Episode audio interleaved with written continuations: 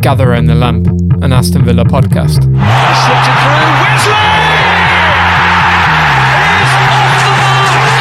That is a gigantic goal from a man who was made in a Holte End, and he delivers in London when it really matters for Aston Villa. Grealish. Oh, brilliant! Absolutely brilliant! Force helps it on to Tyrone Mings and Konsa!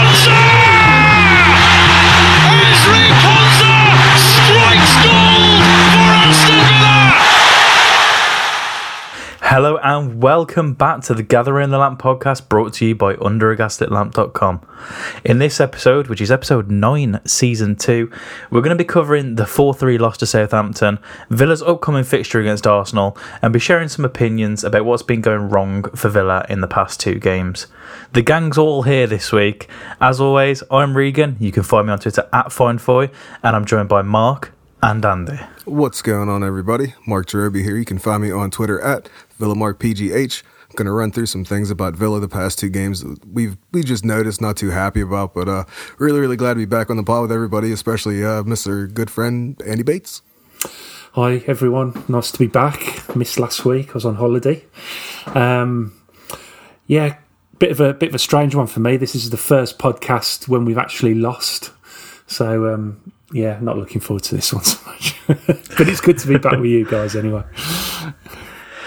Well, let's dive straight into the Southampton game. I guess you know, in, in, in the lead up to the game, there was a lot said by by both local and, and national press about, about the importance of, of Villa having a much better performance than than what they showed against Bielsa's Leeds United in, in the previous game. Um, Southampton had started the better of the two sides, and and very early on uh, won a corner as Tyrone Mings was forced to head away. And they thought that they'd picked up an early goal within the first three or four minutes as Ezri Konsa fumbled the clearance uh, of the said corner. Um, and you know it, it was like bouncing between him and Che Adams, and, and ended up in the in the back of the net. Uh, the goal was eventually disallowed by by VAR as Che Adams was called offside, but it, it was very much a sign of things to come for Villa, although they didn't really know it at the time. It, it wasn't a strong start at all, and it was one of those one of those starts to a game that that has become over the last I don't know five or so years, probably probably just before we were we were relegated initially. It's one of those things that you know you start a game and you, you're potentially one 0 down um, after a couple of minutes, and you just think, oh, it's typical Villa, but. You know, we, we really got away with one there. I feel, uh, obviously not too much, judging by the end result. But what are your thoughts, Mark? I thought we might have got away with one a little bit there. I'm I'm just generally, I mean, we'll we'll get to it here shortly, but I'm just not happy with how Villa seemed to to set up when it when it comes to uh, like free kick opportunities just being organized. You know, you got a couple leaders or perceived leaders on that on that pitch, and they need to start speaking up and pointing guys out. You know, it's it's not screaming at someone just to be mean. You can you can get into somebody without being mean to them. So I, I just think there needs to be a little bit more communication. But I do think Villa got away with one for this this first goal that got called off from VAR. Yeah, I think I, I tend to agree with that, Mark. Um, although you say we got away with it, he he was offside, you know. So in a way, in a way, it was it was a it was a correct decision, but obviously wouldn't have been wouldn't have been given under normal circumstances, and it was a bit of a mess. Um, but yeah, it was it just it just seemed like that slow start again, which we've we've kind of got used to with Villa, just that just not really sort of getting out on the front foot um, and, and and getting after teams, and it, it was it, it was all it was all a bit uh, lackadaisical, really, and you know, yeah, got away with one, and you you hope then a bit like Palace last season that we we wake up a bit then, but but uh, of course. Of course, we didn't really, and we we, we, we continue to uh, to play in that vein. I think you know the annoying thing is that that Villa Park has almost been like this bastion for like good form for us over the past couple of seasons. I, I think our away form for, for the vast majority of you know Dean Smith's tenure and, and even before that has been has been relatively poor. Um, and you always expect you know strong starts, strong displays at Villa Park, even if you are going to lose, and f- to be potentially you know a goal down after a couple of minutes, especially when you are at home, is is just so disheartening as a fan, and you, you kind of sense that things are are gonna continue in the same vein moving forward. Yeah, I, I think so, and I, th- I think you know I, this is one of those games, and we're we're going to run through the game and talk about all the things, but I think this is one of those games that when Villa do concede early in this game, I, I, think the, the Villa faithful in Villa Park under normal circumstances would kind of be able to pick them up and let them know, like, hey, there's a lot of game left. Get get your head on straight and get back back to work here a little bit. It's just, it's just my opinion. I know a lot of people think that, like, oh, well, by now they know there's no supporters in the stadiums. It, it really shouldn't matter. But I think for a team like Villa that's so rooted within the community and with such, you know, steadfast supporters and people that, you know, are are wonderfully, wonderfully proud of their club as they should be. I think it would have made all the difference if they were there. Andy, do you think that maybe that, that would have been something that that, that may have uh, rectified some situations? Well, it, it, I mean, it can go both ways, can't it? At the, at the ground. I mean, obviously, you know, you'd expect if if we were at, at, in the ground at the moment, there'd be a, a, really good atmosphere about the place because you know it's been a it's been a great start um, to the season. Um, so a little a little hiccup like that, and then to get away with it, you might have seen a, a bit of a surge of noise um, from the Holte End just to just to yeah wake wake them up a little bit maybe. Um, that wasn't there. I, I mean, I think truthfully, when professional footballers are are out there doing their thing on the pitch, I think I think a lot of that gets blocked out anyway, um, and they're they're focused on what they're doing, or you'd hope they are anyway. Um, so, you know, maybe it makes a difference if if if the if if the crowd are in. Um, I certainly think a full Villa Park. You know, if if something happened and you know we were able to suddenly go back to for the next the next home game, I think it would be an incredible atmosphere, and I think it would it would really drive them on. Um, but whether it makes too much difference when they know the score, it's a great place to play anyway. You know, I, I think uh, it was a slow start and it wasn't a particularly professional um, way to begin the game, really. I think you know you you mentioned that that you'd hope that Villa Park would like be able to pick the the team up, Mark, and um, I'll kind of lean on you a bit here, Andy, because you know whilst we whilst we both attend games, I know you've you've been attending for much longer than I have. Um, you know, I feel that at times Villa Park isn't necessarily always, you know, the the kind of lifting up type of, of ground. Um, you know, obviously we know that the game ended four three, but I think, you know, two 0 down, three 0 down, you you kind of sometimes get the, the, the fans on the players' backs. You hear the groans at a misplaced pass and things like that. And I think you know it happens everywhere. I'm not just saying it about Villa Park, but I think it can go one or two ways. And you know, I think what yes, whilst we have such an amazing, amazing support, I think at times you know Villa Park doesn't help itself um, and I'm referring Villa Park as as the collective fan base inside the stadium. But um, yeah, there's been so many times where you know we've, f- for example, scored a goal and, and conceded directly after, and then you know you've got then got five ten minutes of of grumbles or moans or the odd bit of silence, and uh, yeah, I think it think I think it can go you know one one or two ways inside inside Villa Park. What are your thoughts on that, Andy? Absolutely. I mean, there've been I've I've witnessed the the whole range of things really, um, and of course, really since the relegation year, there has definitely been a tetchiness um, in the stadium.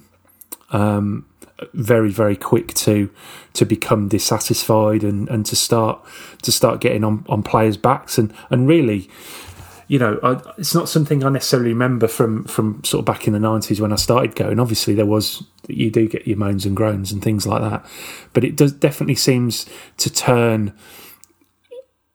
toxic quicker these days um, since that relegation season, which which is understandable for you know for for supporters that that were were going to games during that period of time and for the two or three seasons before that it was miserable, you know, and that season would have been fairly traumatic in a sense, in a football sense, to to go to Villa Park every week, having shelled out five six hundred pounds for your season ticket, um, and to, to to witness some of the dreadful dross and and just essentially players not really lifting a leg would have been really hard, and it takes a bit of a while to to kind of get over that, I suppose. And I think we've said before about you know you're almost waiting for that for the next whenever things are good, you're waiting for the next the next bad bit, the next the next decline, the next um, terrible performance, and um, I guess the confidence, although the confidence should be pretty high, I guess it's there's still a bit still a bit fragile maybe amongst the fan base. You see it on Twitter. I know we're not in the ground, but you you do see it on Twitter um, and, and and and other other platforms.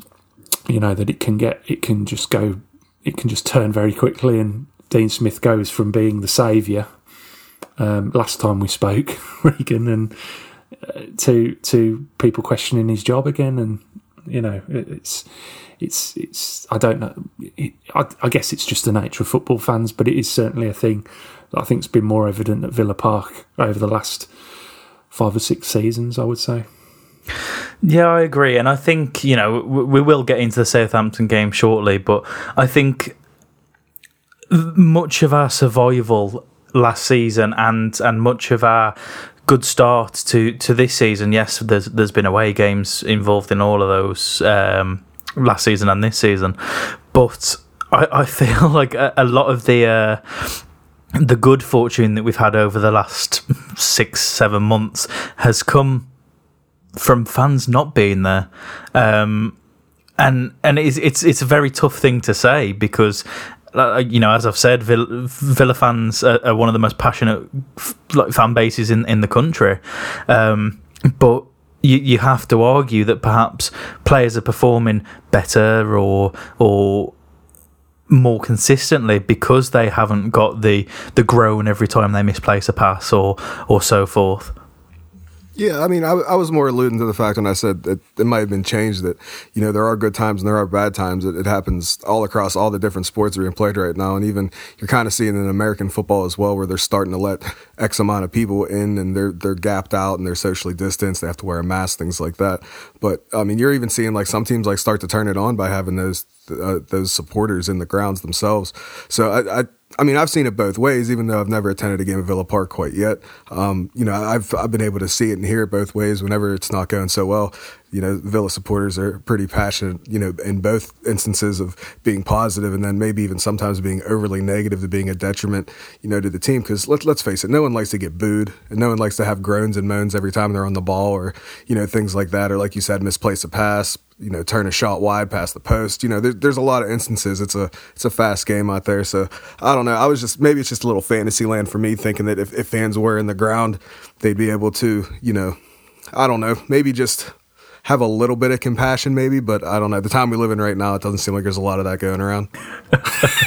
Absolutely. no, I think I, I understand what you what you're saying there, Mark, because you do have this this idea that you know you go to a game and it's this wonderful this wonderful occasion, and and and, and quite often it, it really isn't. It's um, it's it's it's hard work at times. Um, not hard work, but it, you know, there's there's a lot of negativity sometimes because sport is like that. It's not always pleasing, and particularly if you're following and you're you're massively emotionally invested in, in one of the teams that, that's playing. It's and they're losing. It's it's it's not it's not nice, is it? And uh, it can feel a bit like that. But but you know, in the next year or so, um, I'm sure you'll get over and experience that, and it'll be a great occasion, Mark.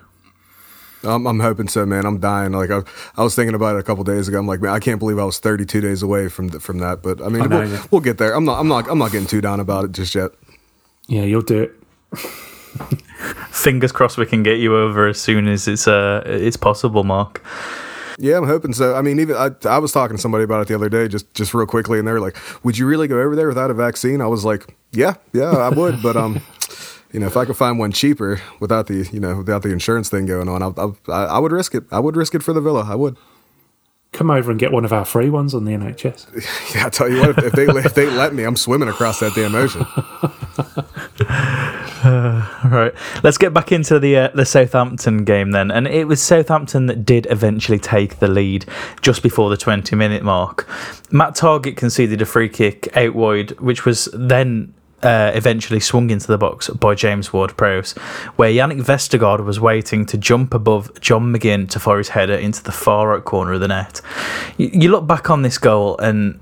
Um, Villa often opt for a zonal marking approach, but if, if you look at a lot of the um, the marking in, in set pieces and and, and crosses and, and things like that, it is often John McGinn marking Vestergaard throughout the game. So I think it was it was a decision and a, a poor decision at that. Um, you know, you, you look you look at John McGinn. Um, and he's overshadowed figuratively and literally by by Vestergaard. You know, um, McGinn is what five foot eight, and and Vestergaard is six foot six. You know, there's been a picture going around on on Twitter today of him standing in the shower, and he's like standing above his shower head. Um, do you think this is a bit of a flaw for for Villa's coaching staff, or do you, do you feel like you know marking from set pieces and corners as was one of our downfalls last year? Um, until we actually managed to sort our defence out. So, do do you think we're like possibly like wading back into those waters, or or do you think perhaps it's just a, a one-off mistake? I don't know really. It's very hard to kind of um, put a finger on why that decision was made. What are your thoughts, Mark? I, this this drove me crazy because I've seen it in the in the previous past games as well with John McGinn. It seems like he's always matched up against one of the taller, one of the more, um, I guess, physically demanding players of the opposition. I mean, look like you know, Emmy Emi Martinez isn't going to be able to put milk crates on the side of his net to just throw to John McGinn whenever there's a corner. You know, it's just it's just to me it's common sense. He he's not tall. And to be honest, we all love John McGinn. I'm not knocking him, but he, he is what he is you know, he he's he is shorter. And uh, again, it's not a knock on him; it's just facts. Um, for him to be lined up for Vestergaard, if it's zonal marking, that's great. But again, like I was saying before, there has to be leaders on that pitch that are just looking around just to see what's going on, make sure everybody's marked, and notice that there's almost a full foot between John McGinn and Vestergaard. To me, it's just common sense. It's not being overly negative. It's not not me, you know, throwing a jab at, at the coaching staff or anything. But like, someone's got to say something. You got you got to cut that shit out a little bit. Um, as far as the the inconsistencies of defending over the past two games, I don't think they're going to revert to how poor they were most times last season. I do think there's still some things that need to be worked on and tweaked. But at the end of the day, it's just it, it, happens very fast, and I get it. But someone's got to tell John McGinn or some one of the coaching staff's got to realize that's not going to get it done. That's not going to work. It was just I don't know. It's it's, it's really common sense to me, Andy. Did you see it as like a common sense kind of thing, or did did you think that maybe that this is just the way it's going to be, and they're just going to continue doing this?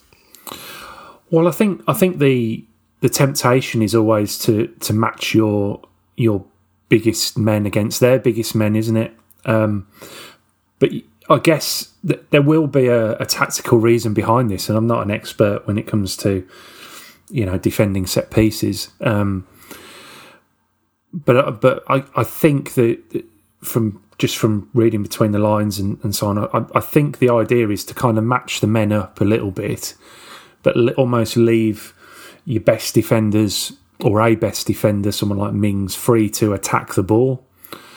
Now, that's fine if you haven't got a an absolute wizard of a free kick specialist taking the free kick, which they which they obviously had, and he, he you know he can pick out whoever he wants, and obviously they've they've they've they've looked at that and he's he's, he's picked out the big man and he's still got to put it in the net, you know, and that and that's the thing. Sometimes it's it's that idea of um you know pl- almost playing the percentages. Even if he wins the ball ahead of McGinn, he's not necessarily des- definitely going to score, is he? And I think sometimes they, they, it's about you know just taking that risk to be able to potentially defend it better in a, in a, in another way if they don't quite get the delivery right. But um, it's something we've been caught out on a number of times last season, I think, and and and certainly the other night, the other day was um, an example again of that of that, and it it just it, it feels like a lack of common sense, but I'm sure there's a I'm sure there is a, a, a kind of tactical reason behind it, but what that is, I I, I don't know for sure, to be honest. Do you think that we, we lack a bit of height as a, as a team, um, and and we pay the price for that? You know, you, you've got McGinn, who's who's what five foot. I've literally just said it, and I've I've, I've completely lost it. It's five for eight, um, I believe. But then you've got Douglas Luiz, who I think is five nine. Um, I'm pretty sure Jack is five ten. Um, I'd argue Cash is probably around the same height, um, and, and the same with Trezeguet. Do you think we pay the price for not having more more big men in in the centre of the field? I think Barkley might be like six foot, but um, you know you just have to look at at Southampton's midfield. Um, you know, you've got Romeu, who's who's fairly tall. Um, Ward Prowse isn't. I don't think he's he's too tall, but I think he's I think he's taller than both McGinn and Luiz. Um, but the point I'm trying to make is, you've got Trezeguet in the box, you've got Cash in the box, you've got McGinn in the box, you've got Luiz in the box to defend the corner. Um, four of those men are more than likely dwarfed by their opponents because you know the, the, the opposition are sending their centre backs and their forwards into the box. Um, so do, do you think this is something we pay the price for in terms of having perhaps a more a more creative side, um, a more agile side, um, but then we, we, we lack from from set pieces? I think a little bit, but you also, I mean, there's other players on the pitch that are taller than John McGinn. There's no reason why Matt Targett couldn't, you know, try at six foot. Matt Targett saying six foot tall. You're also missing Bjorn Engels out of the side. He's six foot four inches tall. Kortney Hause has an injury or whatever's going on with him. He's six foot three inches tall. So, you know, there there are other options other than John McGinn trying trying to mark out, you know, Vestergaard, who's who's six six. I mean, I'm I'm not going to put too much stock into it. It's one goal, but the point is, I, I, think you do make a very valid point that you know, for as much as we have a team that's assembled to essentially go forward quickly and efficiently, we're going to lack against some of these bigger sides in the Premier League that that have the the bigger defenders and even in some cases bigger midfielders. You, you mentioned. S- oh, sorry, Regan. The, the way the way you stop that goal is to not give away the stupid free kick. Yeah, I agree. Um, you know, in a, in an attacking area. You know, just a bit of that's where you need your common sense.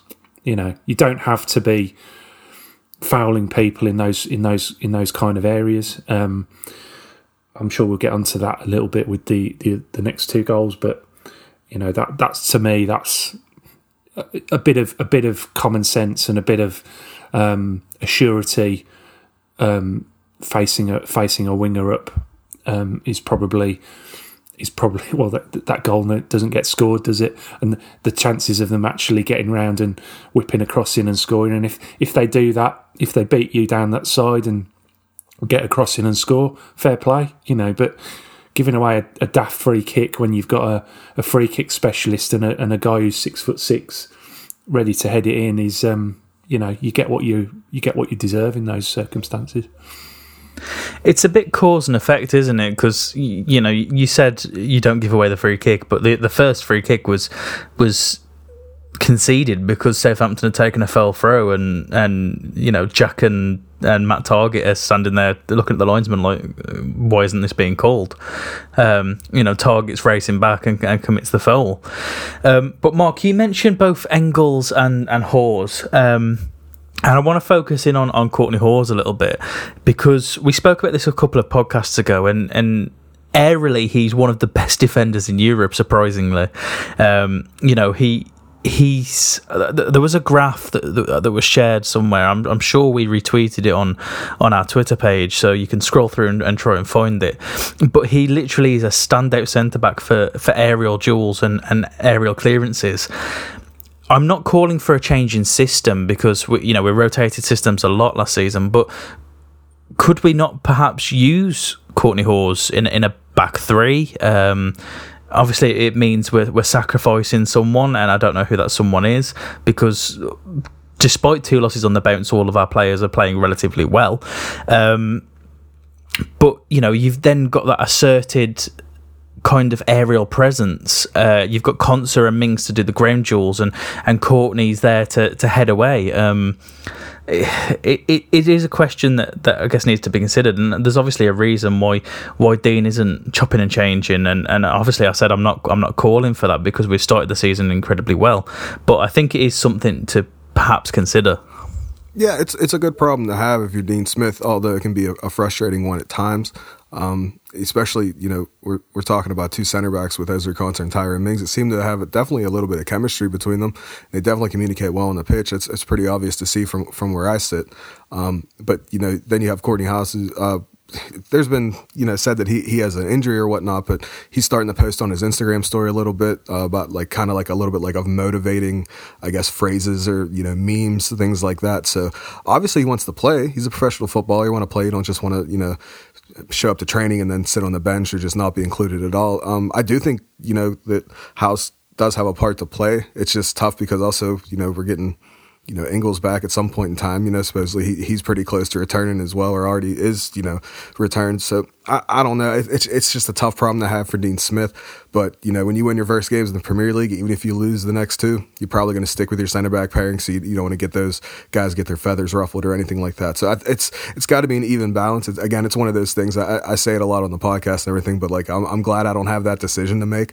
But I, I, don't I don't know if he'll split that up. I don't know if he'll go to a you know a three center back system just quite quite yet. Um, I, th- I think it should be in the in the locker somewhere, but I don't think it happens just yet. What about Kortney Hause at, at left back? Um, yeah, I mean he's played there before. We all know he's played there yeah. before, and you know that's that's something. You know, Matt, Matt Targett. Now, I mean, we, we saw it in the in the Southampton game. Sometimes he just gets a little flustered, and I was messaging uh, Regan during the game and even said that, man, like Matt Targett, he'll, Jack Grealish will cut inside, then look to his left. Matt Targett will be on the overlap. But when the ball hits Matt Targett's feet and he looks up, it's almost like he's a deer in headlights. I have no confidence in him to beat a man one on one. And uh, it's, it's a shame, but I'm not saying that Kortney Hause would, but it's just the one criticism I have of Matt Targett. I, I quite liked Kortney Hause at, at, at, left back when he first came to the club, and I know it was in the championship, so it's it's slightly different but he's very good on the ball. You know, he, he and he's. I think he's his his passing, his distribution's very good. He's obviously a, a, a, you know a good defender. He's very calm on the ball and, and winning the ball back. You know, and if there are games where you perhaps need to to increase the, the height of the team defensively, um, I think that would be that's an option. So you don't have to change the system so much. Um, to play a back three, you can just bring him in at and play him at left back. I think he's very comfortable there. Um, for me, that that certainly against certain teams that that would be a an option as far as I could see. Um, similar to how we played Konsa at right back after after lockdown, just to add that little bit of solidity um, and and and that uh, make things a bit more compact, I suppose, at the back and and, and add the height. So maybe that's something they'll they'll think about. But um, you know, we'll just have to see. I think as well. You know, we we had one of the most um, most often changed uh, back lines, including goalkeepers last season. You know, we, we I think we played four separate goalkeepers uh, at any time in the Premier League. And, you know, we're chopping and changing our, our backline with Gilbert and, and Elmohamady and Engels and Hause and Konsa and Mings and, and Targett and Taylor. You know, it was constantly changing last season. And I think, you know, we've now got a kind of solidified back five if you include Martinez. Um, and I think Dean's waiting to let them kind of pick themselves up after these two defeats before he starts changing things um, because you know you make changes quickly and, and, and things start to crumble and I think that, that he's really trying to avoid that this season. Yeah, I agree with you. It says a lot about you know having having a, a, solidified system. And he, like I said, he doesn't want to break anybody's morale down here. He doesn't want it seeming like, okay, we're throwing everything that we did great in the first four games out the window. You know, that's important to, to be able to strike that balance as a coach. Um, so I, I, I don't know. I think, I think Villa will be just okay. It's just, you know, it's, it's still just cut out the mistakes, know the strengths of your opposition, um, study up on what those strengths are, know how to counteract them, or know how to not put yourself in the situations where you're, you're giving them those opportunities they're really good at. And you know, it's still. I mean, we still got a lot of games to go here, guys. This this isn't anything to, to be pushing the big red button and start throwing things out. But I, I would like to see a little bit more rotation as time goes on. Yeah, I did a piece about um, last week on the on the website about um, that that that kind of need for, for maybe that, that little bit more rotation around the fringes. And I feel like Dean Smith is, since he came to the club, really, has, has, has only ever really made huge changes when he's had to. Um, I know that there are certain players that, that do just play every game, and that's the same with, with any team. Um, but there also there's also something to be said for keeping things a little bit fresh and one or two changes kind of every game really, and to, to keep to keep players kind of rotating through through the team at times. You know, players like um, Conor Hourihane and and and Elmohamady, um, maybe even Neil Taylor, Kortney Hause. These these guys, you know, when they, I mean, if you throw them all in together, they might struggle, but but they're more, they're they're all more than capable of coming in and holding their own as part of the team, and and and I'd like to see that, you know, a little bit more. I was, thinking about El Ghazi as well earlier, and thinking, well, where's he gone? You know, he's he, sort of Trezeguet has kind of completely overtaken him, um, but arguably El Ghazi's a more talented player. You know, he just needs to get his head down and you know, and, and, work as hard as Trezeguet does, I suppose. But um, yeah, we I think we need that little bit more rotation. Even when you think, well, what are you changing a winning team? Sometimes you sometimes you do that. You know, for a specific game, you bring in a specific player, and you know, I, I like I prefer to see that rather than just sticking with with the same team week after week. Yeah, I, I agree.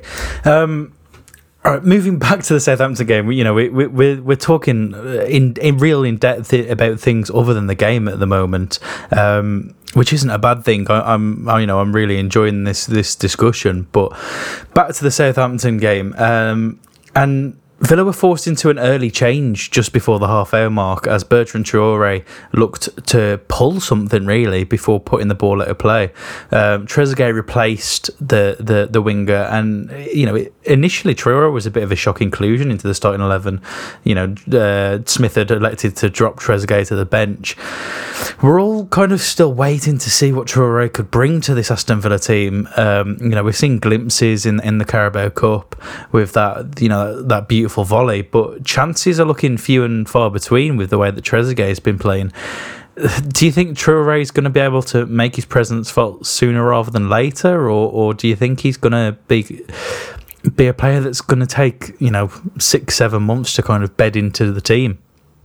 I mean, I'm not too sure, but I know them chances aren't going to come as much as he might think they would. So it's really unfortunate he pulled up with an injury here and had to get subbed off. But um, you know, at least at the, at the very, very least, we have Trezeguet that was on the bench to be able to come on and, and, really put in a shift. I thought he really played well. We'll get onto that in a little bit.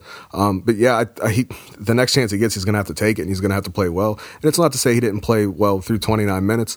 There's actually a passage of play around the 20, 22nd minute where I think it was after a corner and he kind of got stuck on the left hand side of the pitch. And him, him and Jackie Grealish, it was, it was very brief. It wasn't anything magical, but they looked like there was something there. It was like two creative players just meeting.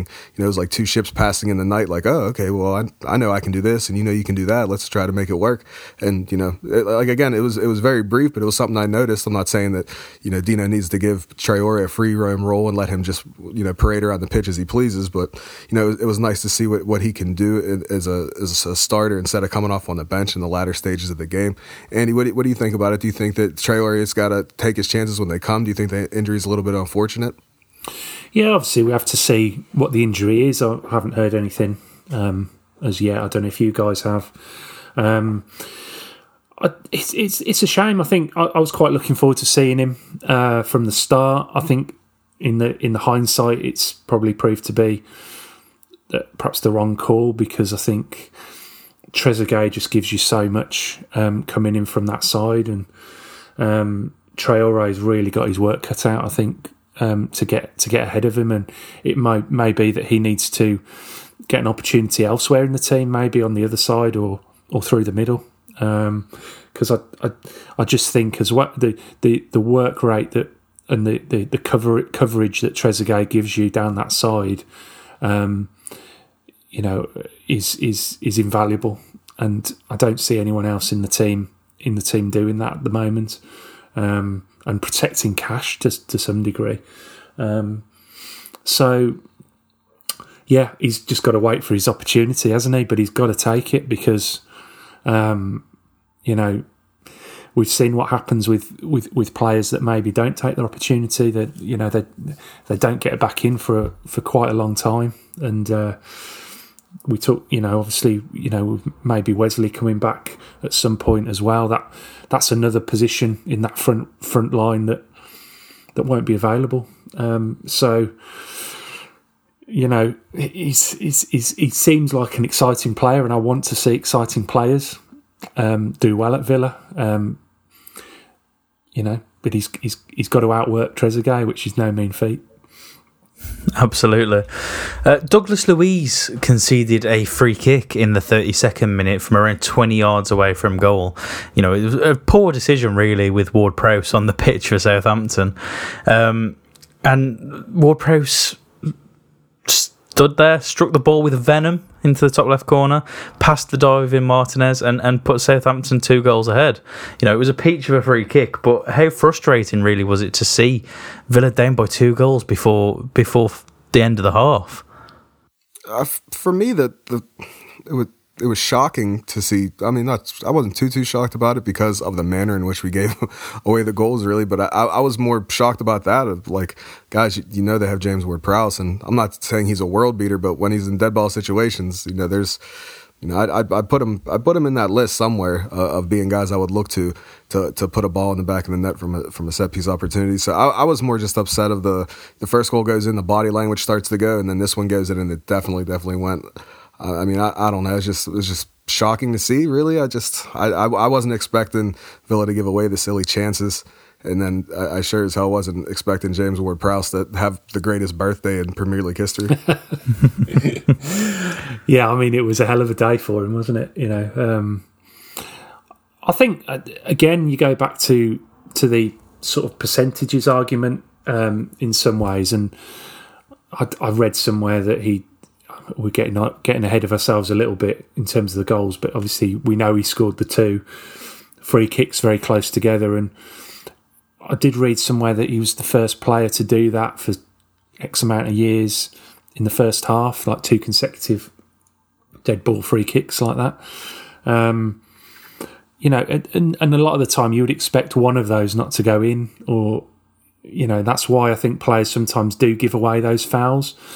Um, I think Luiz brought down Walcott, didn't he? And obviously Walcott's a, a pretty dangerous Premier League player, so you perhaps take that you know that foul and see what they can do with the free kick. And of course, that's really really dangerous when you've got a guy like Ward Prowse on the field. But but even so, you know, for him to do that twice is is is very difficult to do, and you don't expect it. Um, so you know, he's I bet he's buried. I mean, that first one was an absolute belter. He's he's, he's really buried it, and uh, yeah, it's it's it's just a it's just a kick in the guts. You know, when you're hoping for a more competitive game. Yeah, you mentioned that you, you'd expect him not to, to score both of them. And I think the one that you'd expect him not to score is the second one uh, that he scored. You know, it was from a closer position, but it was it was very much a similar kind of area, just just closer to the edge of, of Villa's box.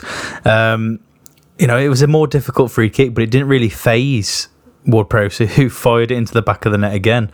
Um, and, and this free kick was conceded through a handball by uh, Matty Cash it was it was a bit of a, a, an error really on on Cash's half. You know, it's pretty much the first growing pain error that we've we've seen from him. You know, he's played very well so far this season, but he's, he's definitely been tested more than a few times over uh, the, the Southampton and Leeds games. Do do you think? You know, it was it was a moment of madness from Cash, or do you think there was a reason behind it? I think there had to be a reason behind it. I think maybe the the play just happened so fast that he had to make that decision very quickly, and he was probably thinking like, I mean, again, it's very fast. So it was probably just like, there's someone behind me. I don't know who it is. I'm going to handball this, take the yellow, and we'll see what happens. Now, we all know what happened, you know, what happened afterward after he gets the card and the dead ball opportunity.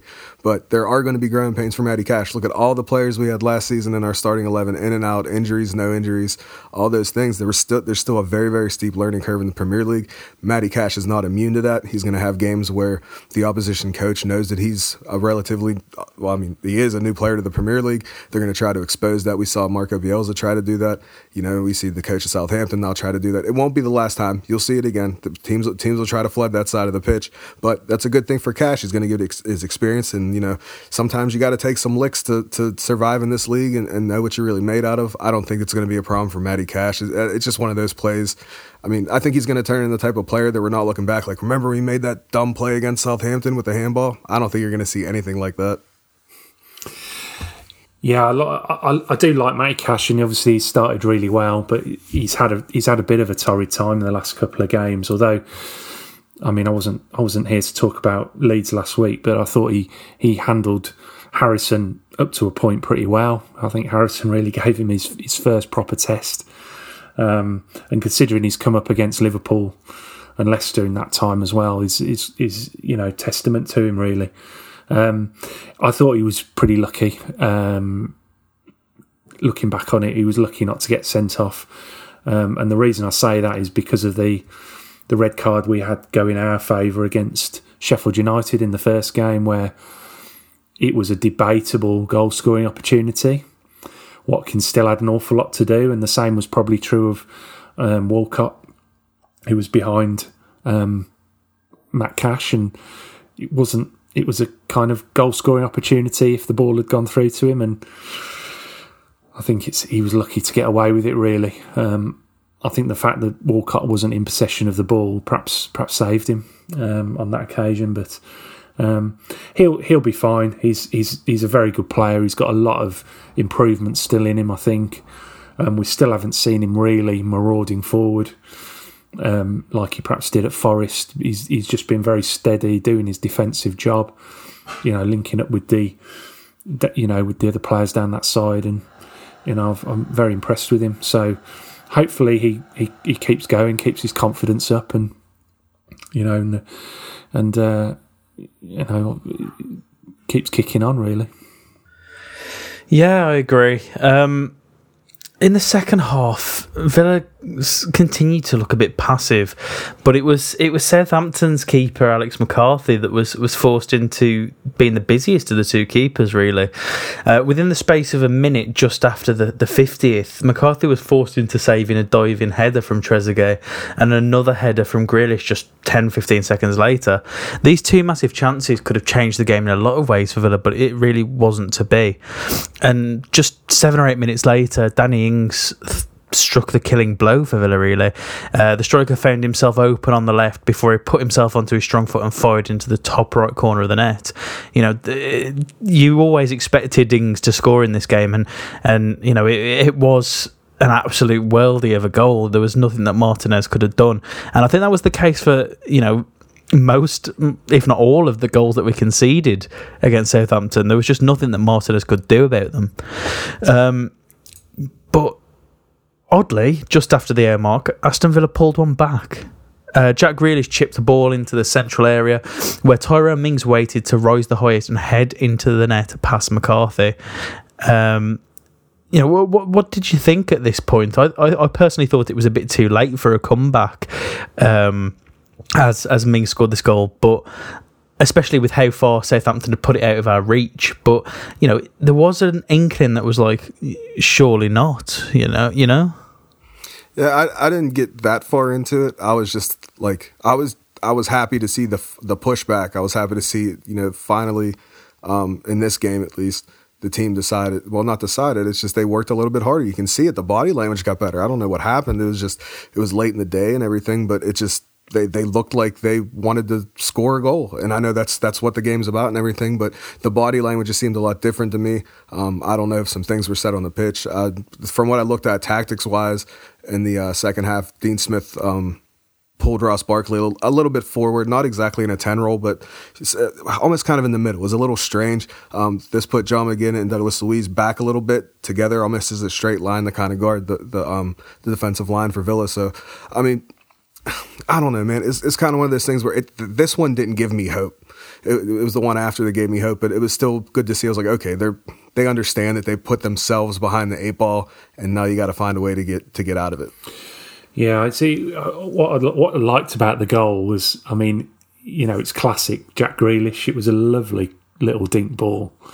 Um, he just seems to find a way to, you know, to create these chances, doesn't he? And even at 4 0 down, I mean, he looked pretty angry to me. Um, I think, you know, as you would, I suppose, being the captain, he looked he looked like he was really unhappy, um, either with his own performance or that of the team or, or whatever. But he um, he really dinked that ball nicely up for uh, for for for Mings. Um, no, I didn't think we were going to get back into it at all. I thought, um, but you never know the way the, the results have been going. Uh, you sort of think, well, you know, we we can score three goals in what was it, twenty minutes or whatever. you know, you, you, sort of think, well, maybe, but um, no, very unlikely. And I think, like you said um, before, Regan, I think if if Trezeguet or Grealish score either of their headers, um, it, it is game on because then it's three one. Um, they scored against the run of play, really. I think, and that that kind of was the final nail for us. Um, anything coming back after that would have been, very, you know, more or less impossible. So, um, yeah, but it was nice to see us still probing away, like Mark says, and, and still trying and, and, and, and trying to essentially win the second half, which which we did. Yeah, you know, and probing away, we, we, we did a lot of, uh, and a lot of it was coming from from Trezeguet. Trezeguet looked like a man possessed in the second half. Um, he obviously had that diving header, and he had another exceptional opportunity just before the 70th minute. The Egyptian chested the ball down from Targett's cross before getting his stroke away, which was blocked well by Vestergaard, and he had a similar opportunity a minute later that was saved comfortably by McCarthy. Uh, the final 20 or so minutes of the game wouldn't be without a little drama and, and maybe even a little bit of hope for, for Villa supporters. Um, but it wasn't until the 92nd minute where, where Villa would bring a goal back. They were awarded a penalty.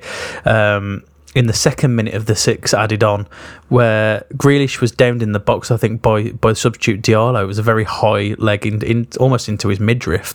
Um, Ollie Watkins stepped up for the penalty and slotted it into the top right corner of the net. You know, good penalty, strong penalty.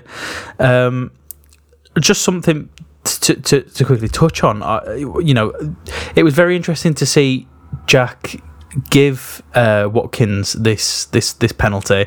Um, as as Jack was walking outside the box, it almost looked like he was like you know pushing Trezeguet with him, um, and, and I think he was basically trying to say Trezeguet, no, you're not taking this. Ollie's taking this. Personally, you know, I would have given it to Trezeguet for that performance. I would have let him take it because I think his performance deserved the goal. But um, I read a very interesting stat about about Watkins, and it, has been a while since he's gone three games without scoring. Um, obviously, he scored three goals against Liverpool, uh, and this was his third game since since that game. Um, so the the run continues, as it were. Do you, do you think Jack maybe knew that and, and, just wanted to to put a bit of confidence into our forward, or, or do you think it was just like you know he's the striker, let him take it? I think it's definitely the case. I think Jack Grealish is very aware of the fact that the successes that if, if we see success this season, I mean, I, I think we're obviously going to do a lot better than what we did last season. But I think he knows a massive, massive part to this Aston Villa squad is making sure that Ollie Watkins is firing all the time. If you have to take a penalty off somebody else and, and give it to Ollie Watkins, just so he has that feeling of, okay, I, I, I did my job today, even though it was from the spot, you have to do that. Um, it, it's very important to have your striker feeling very confident, even if it's just a penalty kick. So I, my, I take my hat off to Jack Grealish because in the moment that's something you're really thinking about. And Trezeguet probably did deserve to take that pen the way that he came out. I mean, he came out like a like a butcher's dog. That's what he looked like. He was hungry. He was tenacious. He was running up and down the pitch. He, he didn't mind cutting inside. He didn't mind going wide. He didn't mind trying to take the fullback one on one. I, I, was very, very pleased with what I saw from Trezeguet when he came on the pitch. But again, I think it, was great foresight by Jack to be like, yeah, nah, all you gotta you gotta put one in. It was it was a pretty poor day at the office. We we got to get you kicked off a little bit. I, I would always have the the striker taking the penalties. If I'm honest, I think you know they they need that that flow of goals um, that being a penalty taker can give you and. It's it's about confidence um, as much as anything. Strikers look at numbers. Um, and you know scoring penalties adds to their numbers. They don't care how they get the goals. Um, it's all about keeping their numbers going, keep the tally ticking over. That's what gives them confidence. And you know, if you've got a guy like Watkins, why wouldn't you let him take penalty? He's he's very cool, very calm, and he's he's a, he's a finisher. So absolutely. Let him let him take it, and uh, you know it's um, it should be. You know, my my centre forward takes some penalties every whatever whatever game it is for me.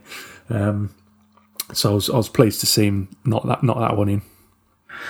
As the game trickled towards its conclusion, um, we actually ended up getting another goal to bring it back to 4 3. Um, you know, it, it, it was a little too late, you know, a, a, few minutes earlier, and you could have potentially seen one more goal for for, for a, a point well well earned after coming down from, from so far behind.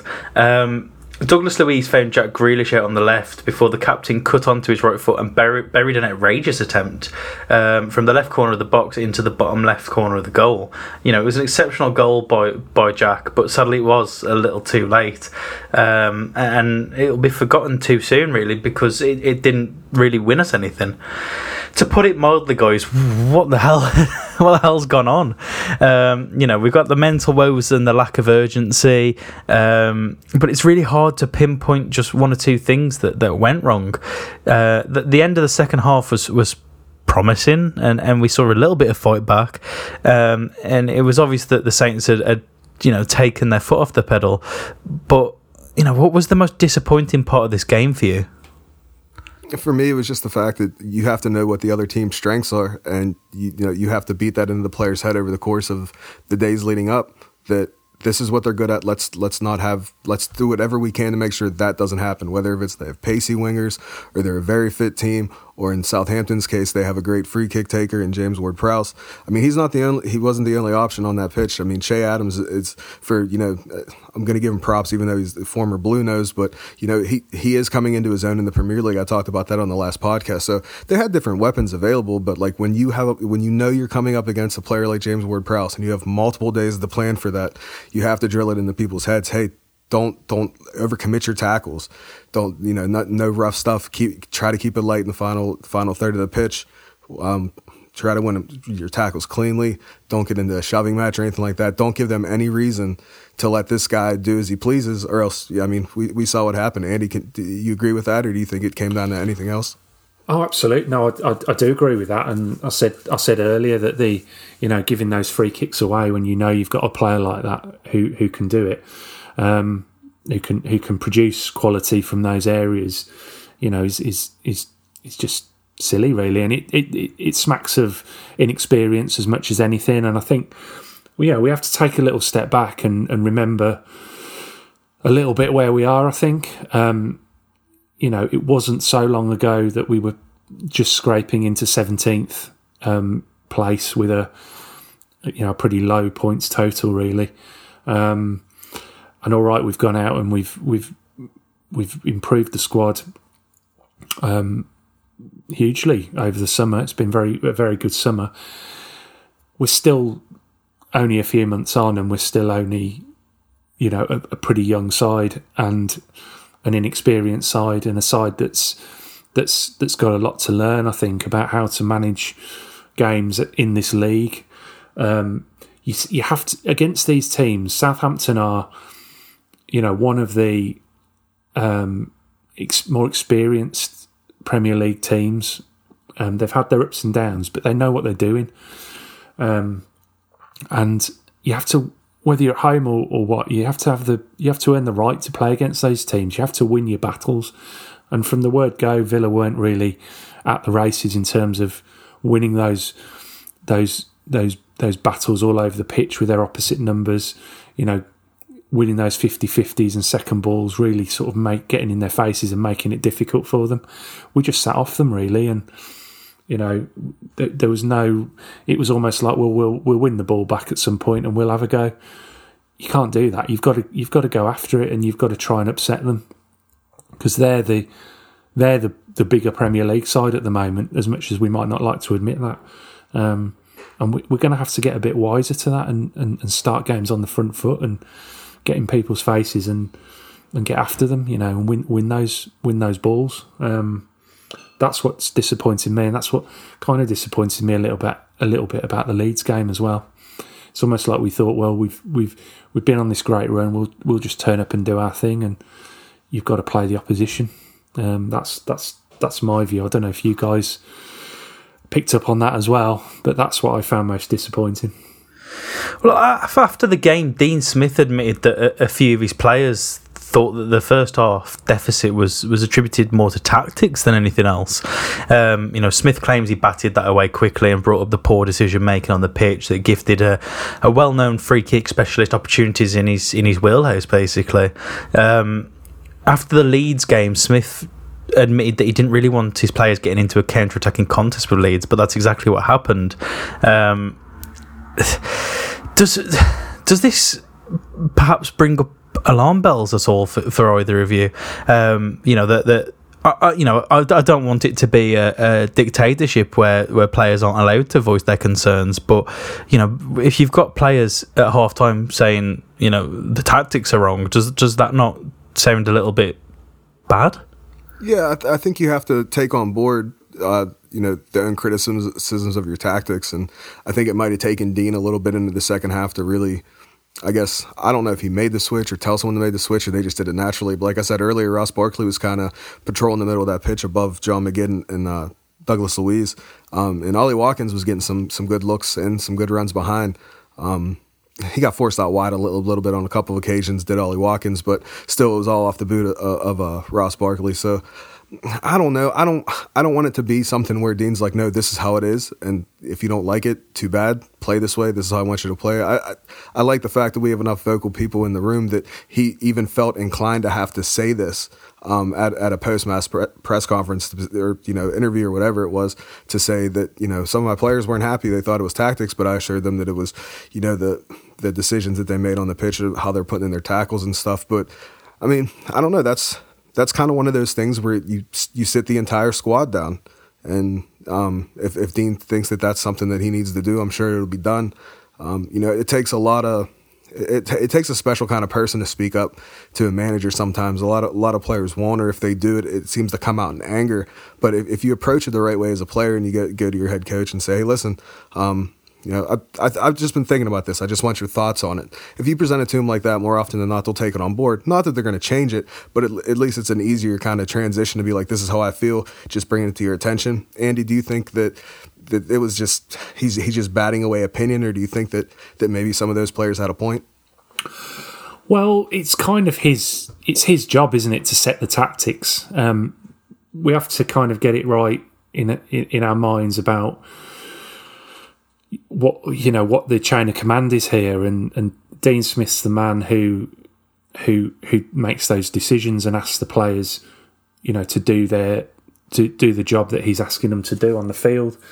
Um, now, once they cross the white line, it's it's down to them, isn't it? It's down to them, and I think maybe sometimes um, we lack a little bit of on pitch leadership you know that guy that's that's there that can that can pull the players together a little bit and and and and, and make a little a little tweak or a little change. Um, or, or G G players up or, or, whatever needs needs to happen. I don't think Jack Grealish is really that type of captain. Um, and you look around the rest of the team, and, and obviously Tyrone Mings is, is hugely um, respected and, and, and very vocal, but but is he a you know, is he is he is he in a position where he, he can he can wield that kind of influence? I'm I'm not I'm not too sure. I'm convinced that conversations go on like that at half time, particularly in the situation we were in at 3 0 down. I'd expect the players to go in and start asking questions and, and maybe have a bit of a row and maybe, you know, put it to the management. What, what, what are we doing, sort of thing. Um, but equally, it's Dean Smith's job to to tell them no, this is what I want you to do, and you know, I expect you to do it, sort of thing. And there was nothing for me. The players had no right to go in, given their performance and the way they set about their job. They had no right to go in and, and, make any complaints about the about the tactics. Get your job right first. Do do your job on the field. Get motivated. Start strongly. Get in their faces and, and take the game to them. That's what we should have been doing with regardless of any other tactical plan. So, you know, it's a bit rich really for a group of young players to go in and start questioning the manager really, but it's it's a it's a conversation for the for the training field as well for me. It's a conversation for Bodymoor Heath, not half time at a, in a Premier League game. Um, you know, that they can discuss how they approach the next match on Monday. You know, but but but you know, but I think that sort of thing goes on a lot more than we we perhaps led to believe. Yeah, I think I think you're right. I, th- I definitely think you're right. I think it happens way way more than you know you can ever see from a from a nice documentary like the Spurs documentary or the Sunderland documentary or anything like that. I think that probably happens on a game by game basis. We just you, you know you just don't know that much about it. Yeah, I think it, I think it just worries me because we know how much player power rules at, uh, in, in the current Premier League, um, and you know the, the if players are willing to question the manager um, so openly that that you know Smith addresses it in his post match comments, you know, I just don't want to see you know perhaps a, a, an incredibly bad run of form. You know, we know how streaky of a manager Dean Smith is. Um, but I, I don't want to see it, it, kind of turn into a, a, coup to, to to get him out of his job almost. You know, I mean, I, am not saying that that's ever going to be the case, but it's just something that, that, that kind of jumped to in, into my head after after after reading that. I I wouldn't be too concerned about that, to be honest, Regan. Uh, sorry to cut across you, Mark. Um, oh, you're good. Uh, I I think there would have been a reason why Dean Smith perhaps chose to to share that. Um, maybe a you know just to sort of say actually I'm in charge here, you know, and it's a bit of a, a message. These guys haven't done anything yet. Um, I mean, as, as as as Ross Barkley won the Premier League with Chelsea, I think that's the only the only thing that they've they've done, isn't it? You know, they they they're a long way from being able to, you know, to hide behind, you know, ta- manage managers' tactical decisions. Their job at the moment is to is to go out and, and do what they can to win football matches. You know, when they get to the stage of the, you know, John Terry's Chelsea team that you know that nearly won the Champions League, or, or that sorry that did win the Champions League, where you know they they essentially were they had a coach in Di Matteo, but they weren't really coached by him or managed by him. They they they did it themselves with their own will and their, their characters that they had in that dressing room. Um, we're a long way off that.